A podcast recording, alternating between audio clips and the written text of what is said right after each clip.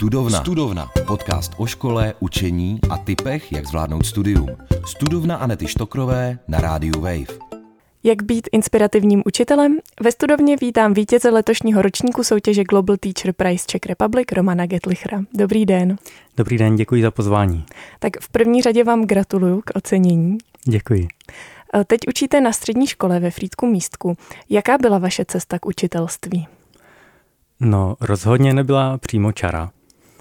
Po střední škole jsem šel na výšku studovat češtinu a dějepis a už na střední škole jsem si říkal, že by mě bavilo učit, ale během z těch vysokoškolských studií jsem zjistil, že mě hodně baví věda a okouzil mě starověký přední východ, takže jsem se začal věnovat právě klínovému písmu, starověkým dějinám a rozhodl jsem se, že tohle bych chtěl dělat dále, takže jsem se tomu věnoval potom i částečně na doktorátu a začal jsem učit na vysoké škole, ale pak jsem zjistil, že vlastně to není úplně ono, že to není, že přišlo mi to, že to je takové jako pro mě hodně odtržené od reality, takže bych zkusil něco jiného. Takže jsem vlastně ten doktorát ani nedokončil, no a přešel jsem, začal jsem učit na učilišti a tam jsem zjistil, nabil jsem dojmu, že prostě učení mi nejde. Takže jsem toho nechal a vrhnul se na podnikání a vybudoval jsem Fit Centrum. O 12 roku jsem provozoval Fit Centrum. A co vás přivedlo z toho Fit Centra zpátky k tomu učitelství? No to je dobrá otázka. Já myslím, že tak nějak jakoby vlastně pořád jsem byl uvnitř učitelem.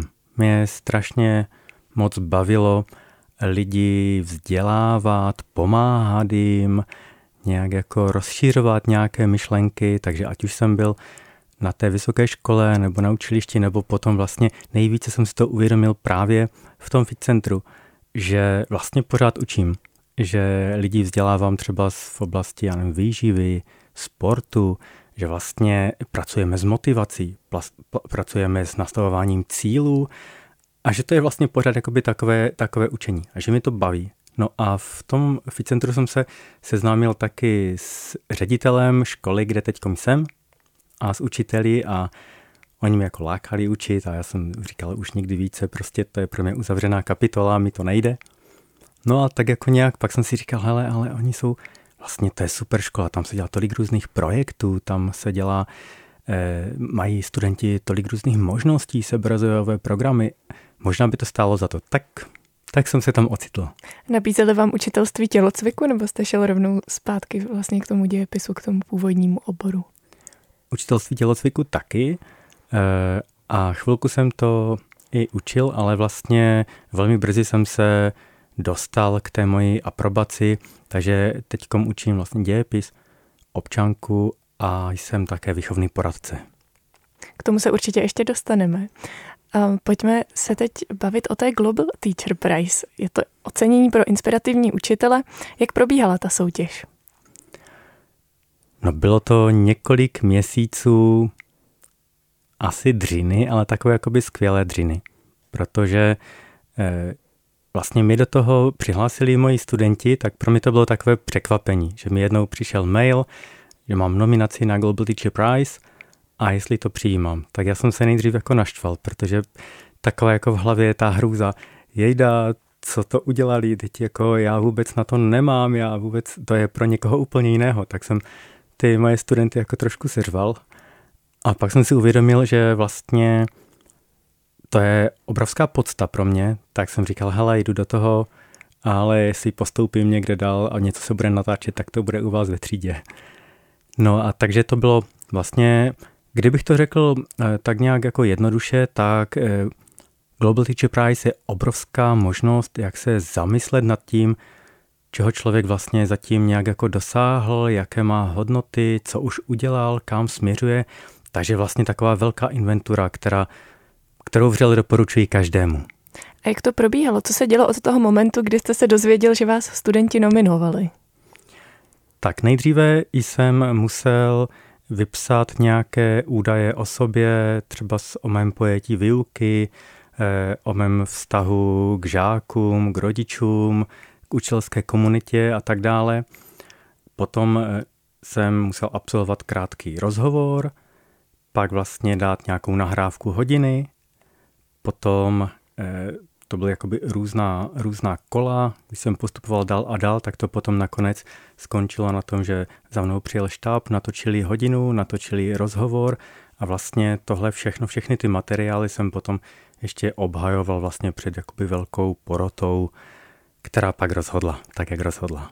Takže nestačí jenom být oblíbený u svých žáků, ale opravdu musíte prokázat eh, vlastně to, co děláte. Ano, myslím si, že jako tady Vlastně tady nehraje roli ta popularita nebo ta oblíbenost, protože ovšem rozhoduje odborná porota, takže to není o nějakém hlasování, asi o hlasování té odborné poroty, ale je to opravdu jakoby o tom, o té učitelské profesi. Už jste to trochu zmínil, co jste si třeba uvědomil během toho? No, uvědomil, vlastně musel jsem si více a více, nebo chtěl jsem si více a více uvědomovat vlastně, kam směřuju, kam jsem se posunul za tu dobu, co učím, kam vlastně chci směřovat, jaké jsou moje hodnoty, co dělám, co chci dělat dále. Takže uvědomil jsem si třeba já osobně, že mám nějaké takové jakoby dvě velké věci, dvě velká témata, která jsou prostě moje, na kterých chci pracovat a která chci nějak šířit. Jedno je badatelská výuka, nebo vlastně činnostní výuka, a to druhé téma, to je nějaký well-being žáků a učitelů, prostě nějaká jakoby pohodová atmosféra, problematika psychiky dětí i učitelů. Učíte dějepis a občanskou výchovu na střední průmyslové škole a obchodní akademii. To znamená, že jste musel žáky zaujmout předměty, které pro ně přece nejsou těmi hlavními oborovými. Tak jak jste to dokázal? Je to tak. E, není to úplně jednoduché, protože na na tuhle školu nejde nikdo s tím, že chce studovat třeba dějepis nebo občanku. A o to víc to pro mě byla výzva a myslím si, že vlastně to mi dalo obrovskou možnost, jakoby jak se snažit to pojmout jinak. E, jde o to, že jako když se chci snažit zaujmout žáky, tak můžu k tomu přistupovat jako z různých jakoby vědeckých úhlů pohledu, jak zvyšovat vnitřní motivaci, což si myslím, že je jakoby velmi důležité a dobré znát nějaké takové jakoby vědecké postupy, jak tohle to dělat. A potom si myslím, že je strašně důležité vlastně, abych dokázal zodpovědět na otázku, nebo aby ti žáci dokázali si říct, k čemu je mi to vlastně dobré. Když to není proto, že z toho budu maturovat, nebo že potom se budu hlásit na vysokou školu a budu to potřebovat, tak vlastně proč bych s tím měl ztrácet čas? Takže aby tam byla nějaká přidaná hodnota, vlastně, že když se to student učí, tak vlastně zjišťuje, aha, to je vlastně fajn, mi to nějak obohacuje. A jak toho dosahujete? Snažím se, jako vždycky celou tu hodinu, se snažím eh, promýšlet tím stylem, že chci, kromě toho, že si stanovím nějak, nějaké cíle hodiny, dané třeba s tím školním vzdělávacím programem, tak chci, aby to žáky nějak vtáhlo právě nějakou činnostní výukou, aby oni do toho osobně byli zainteresovaní a ideálně, když to má nějaký přesah vlastně do jejich životu. Jak mi kdysi řekl jeden učitel, že když je to o nich, tak je to bude bavit. Takže vlastně já eh, hodně rád Eh, dávám témata, jako jsou nějaké jakoby etická dilemata, morální problémy, vlastně věci, které, eh, nad kterými se studenti zamýšlí a říkají si, ty ale možná jak bych se třeba zachoval v té době, nebo proč oni to tehdy brali tak, já to beru úplně jinak. Vlastně jakoby to je obrovská možnost, jak nejenom jak zvyšovat, zlepšovat kritické myšlení, ale třeba i jak poznat více sám sebe a druhé. Jak z hlediska té látky přizpůsobujete tu výuku vzhledem k zaměření té školy? Tím, že dějepis eh, na naší škole je buď to jenom v prváku, nebo na některých oborech v prvním a druhém ročníku, tak toho času je velmi málo. No.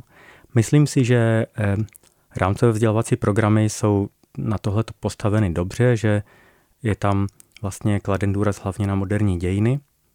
Takže myslím si, že učitel se nesmí bát prostě škrtat. Jako nejde o to dát nějaký obrovský obecný přehled, ale opravdu jakoby brát nějaká klíčová témata a ty rozpracovat. Nejde ani tak o to, aby prostě na konci toho dějepisu žáci uměli, já nevím, 150 dát, 50 pojmů, 50 men, ale vlastně, aby se naučili kriticky přemýšlet, aby naučili, aby se naučili, měli nějaké jako schémata, které potom dále dokážou využít třeba v budoucím životě. Když si něco přečtou, tak automaticky, aby jim naskakovalo třeba, jak s tím pracovat, s těmi informacemi, jak si je ověřovat, jak to souvisí s tím třeba, co už znají. A co jsou pro vás ta témata, která byste prostě nevyškrtl z toho svého plánu? To je výborná otázka.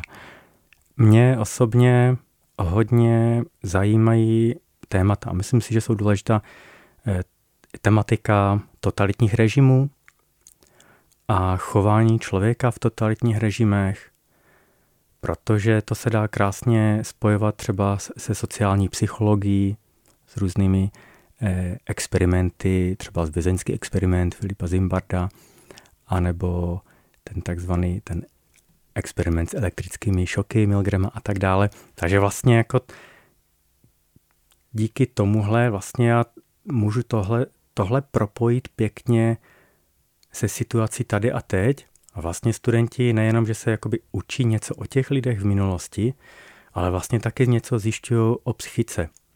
Jak se chovají lidé v určitých situacích. A vždycky tam je taková ta otázka, a bylo by to dneska jinak?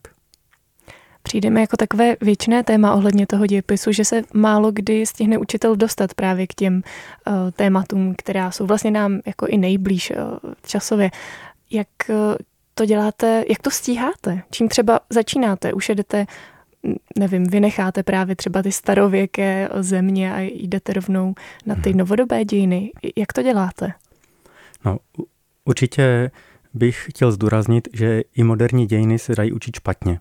Když já se postavím před studenty a budu jim tam vykládat 45 minut nějaký jako monolog, tak mm, i když to budou moderní dějiny, tak si myslím, že to není to, o čem by měl být dějepis.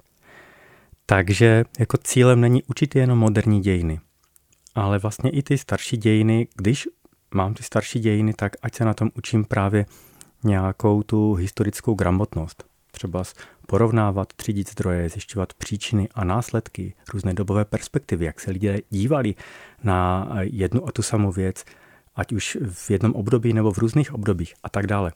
Takže já vlastně ty starověké dějiny, středověké dějiny, to jsou opravdu jenom jako takové tematické celky, nějaké jako třeba jako nejdůležitější, nějaké výdobytky a tak dále. Samozřejmě větší důraz je kladen na české dějiny, potom ve středověku, v novověku, ale to gro je potom 19. a zejména 20. století. 19. století si myslím, že je důležité proto, že vlastně abychom dobře pochopili to, co se dělo ve 20. století, tak je důležité se podívat i do toho 19. století. Na kapitalismus, socialismus, komunismus, průmyslovou revoluci a všechny jakoby tyhle ty věci, které hýbaly 19. stoletím. Zmínil jste tu badatelskou metodu. Jak vypadá vaše hodina? Jak to probíhá? Hmm.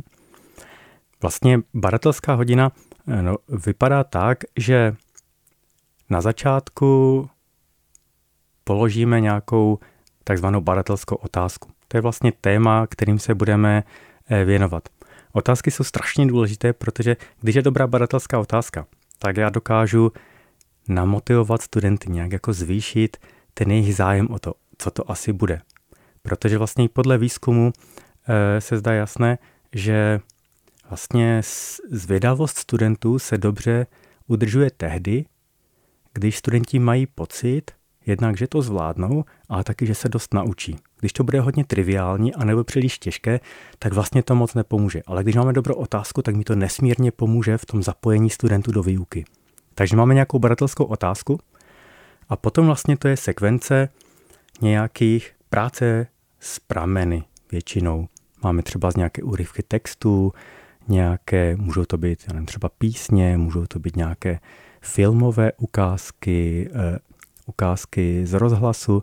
Vlastně každý, každý ten pramen má sloužit k něčemu. Jsou to takové jakoby podotázky a vlastně tím, jak pracujeme s těmi prameny, tak vlastně získáme takové dílky do skládačky, takové to pucle a na konci vlastně studenti odpoví na tu původní badatelskou otázku.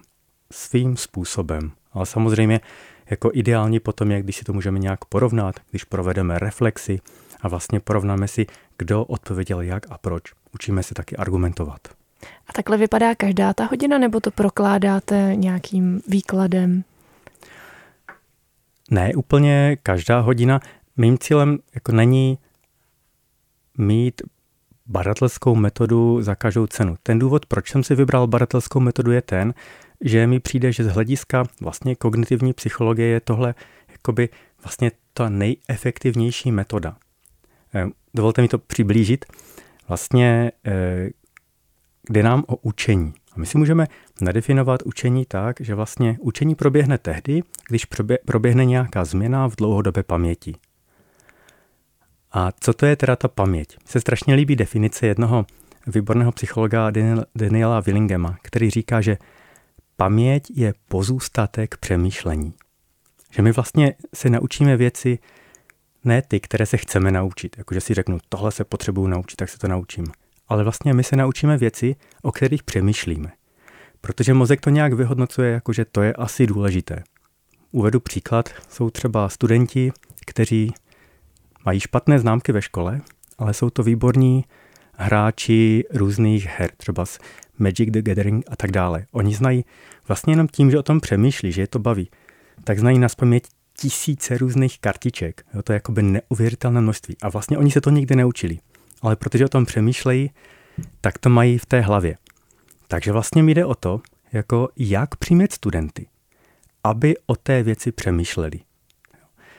Proto mám problém s takovou jako klasickou frontální výukou. Ne, že by to bylo jakoby špatně, taky používám krátké výklady. Ale vlastně frontální výuka není dobrý nástroj pro to, abych já přiměl žáky o něčem přemýšlet. Takže vlastně, když já je přijmeju, aby o něčem přemýšleli, aby na, tím, aby na tom pracovali, aby se třeba dohadovali, aby mě co nebylo jasné, hledali další možnosti, tak vlastně to je to, čím se oni potom nejefektivněji učí, protože se jim to pak ukládat do té dlouhodobé paměti. To je to, proč používám tu baratelskou výuku, ale vlastně můžou být fajn i jiné činnostní postupy. Vytváříme třeba z různé časové osy, různé, nevím, plagáty. Myslím si, že jsou velmi cené i různé zážitkové metody, když je tam potom další reflexe a tak dále. Jaký máte s těmi studenty vztah? Protože předpokládám, že to byla také důležitá část během té soutěže. Tak Snažíte se být takový kamarádský nebo jste přísný? Jak to máte? Myslím si, že přísnost mi není vlastní, že jsem radši kamarádský, ale jako u, myslím si, že je jako důležitá taková jakoby rovnováha, jakoby ani ne přílišná blízkost, ani vzdálenost. Vlastně jakoby, ať je tam nějaký respekt vztah je za mě úplně jako nejdůležitější součástí vlastně školy, učení. Pokud nemám s těmi eh, žáky dobrý vztah, tak se můžu snažit, ale vlastně nepůjde to dobře. Je to jako v psychoterapii. Ostatně já jsem absolvoval psychoterapeutický výcvik, takže to tak jako nějak mám v sobě pořád, pořád zaryto, že pokud nenavažu ten vztah, tak se můžu snažit, můžu použít jakékoliv metody, ale prostě nepůjde to. Když mám ten vztah dobrý, založený na vzájemné důvěře, tak vlastně mi to obrovsky pomáhá k tomu, aby ta hodina byla kvalitní a vlastně i žákům to dává možnost, jako jak mi více důvěřovat, jak se cítit bezpečněji. A vlastně my víme, že čím více se žáci cítí bezpečněji v hodině nebo ve škole, tím lepší jsou jejich výsledky, protože tím vyšší může být jejich vnitřní motivace. Píšete písemky nebo zkoušíte u tabule? Jaké jsou vaše metody toho hodnocení nebo zpětné vazby? U tabule neskouším, protože přijde mi to neefektivní i z hlediska času, který máme na dějepis. Píšeme písemky, většinu písemek píšeme za pomoci mobilních telefonů. Studentům dám mobily a vlastně snažím se eh, konstruovat nebo používám různé eh, písemky právě z projektu Dějepis Plus, které, eh, kterého se účastním. A vlastně je to je to založeno taky většinou na jako práci s texty, s karikaturami, nějaké vyvozování.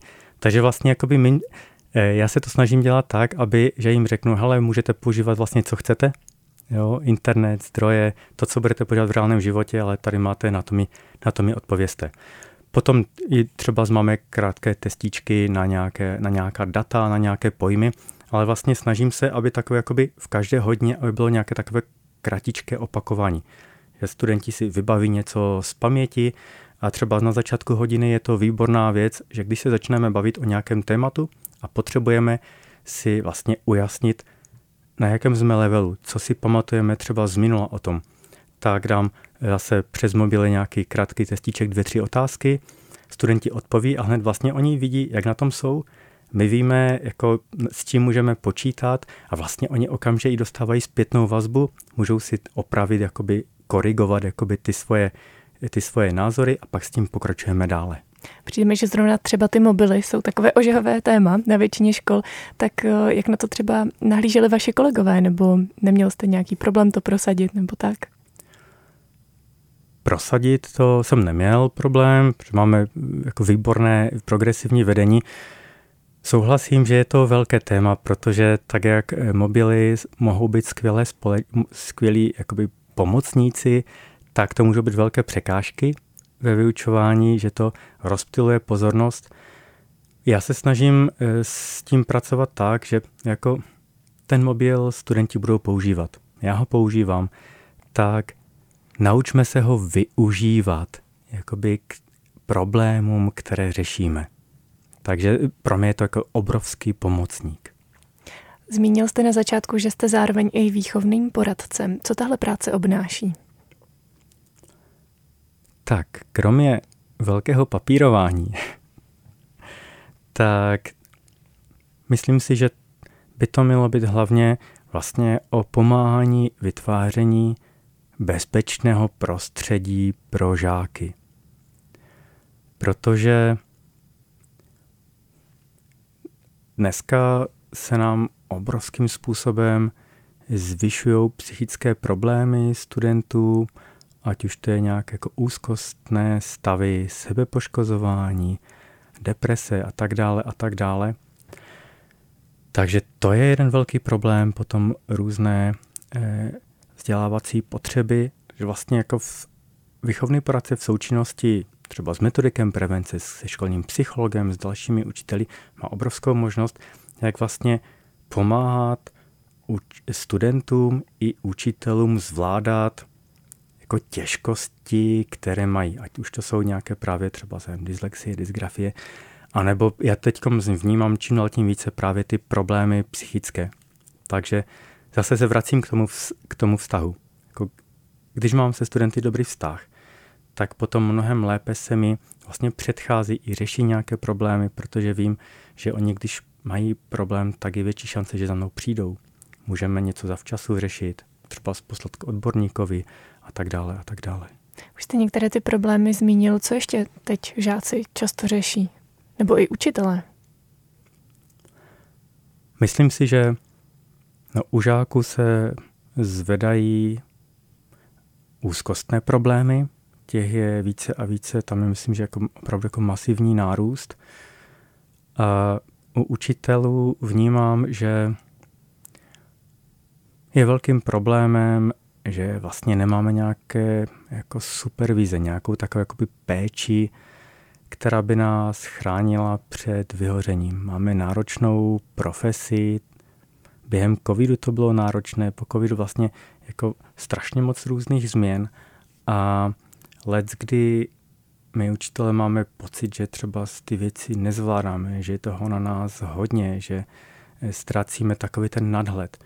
A myslím si, že jako strašně moc by pomohlo právě, kdyby, kdybychom každý z nás učitelů měli někoho, jako komu se čas od času můžeme svěřit, ať už to je kolega, ale výborné je, jakoby, když to je někdo úplně jakoby mimo, kdo má jakoby takový ten nadhled, protože jakákoliv práce s lidmi je velmi náročná a je skvělé, jako když mám nějakého takového arbitra, který mi s tím může pomáhat. Takže co byste doporučil? Já bych doporučil uh, každému učiteli uh, nějakou formu sebezkušenostního výcviku. Nemusí to být jako x lety psychoterapeutický výcvik, ale vlastně jakákoliv metoda, jakýkoliv nějaký kurz, který vlastně mi pomůže více sebepoznání, tak vlastně zlepšuje mé komunikační schopnosti a dovednosti s žáky, s kolegy, s rodiči a z toho můžu obrovsky těžit. A za mě jsou potom i fajn třeba nějaké e, výcviky anebo semináře, které mi dávají nějaké jako evidence-based, jako vědecky podložené nástroje, jak zlepšovat některé věci, jako třeba jsou nevím, motivační rozhovory, což je jako velmi jednoduchá metoda, jak zvyšovat vnitřní motivaci studentů. Tak pojďme na závěrečný tip. Co byste doporučil učitelům, kteří by se chtěli stát inspirativními osobnostmi pro své žáky a tedy v uvozovkách mít šanci vyhrát Global Teacher Prize? To je zajímavá otázka. Uh, asi bych doporučil to, že aby učitelé měli na paměti, že učitelem se člověk nerodí, ale stává. Že to je proces. A když se budu pořád posunovat, pořád rozvíjet, tak to je jeden jako skvělý předpoklad, abych se stal dobrým učitelem. A ještě mám jeden tip, zase od Daniela Willingema, mého oblíbeného autora, který říká, že vlastně je spousta otázek, když jsou dotazníky na hodnocení učitelů, ale vlastně všechny ty otázky bychom mohli rozdělit takové do dvou velkých kategorií. Jedna kategorie je, jak je učitel jako člověk a druhá kategorie, jak je organizována jeho hodina, jako jak funguje ta jeho hodina. Takže vlastně to jsou ty dvě oblasti a když budeme obě dvě ty oblasti opečovávat, tak z nás budou dobří učitelé. Dnešním hostem studovny byl učitel Roman Gedlicher. Díky, že jste přišel a sdílel svoje zkušenosti. Děkuji moc za pozvání. Naschledanou. Studovna. Studovna. Podcast o vzdělávání, škole a studentském životě. S Anetou Štokrovou na rádiu Wave. Poslouchej na wave.cz lomeno studovna, v aplikaci Můj rozhlas a v dalších podcastových aplikacích.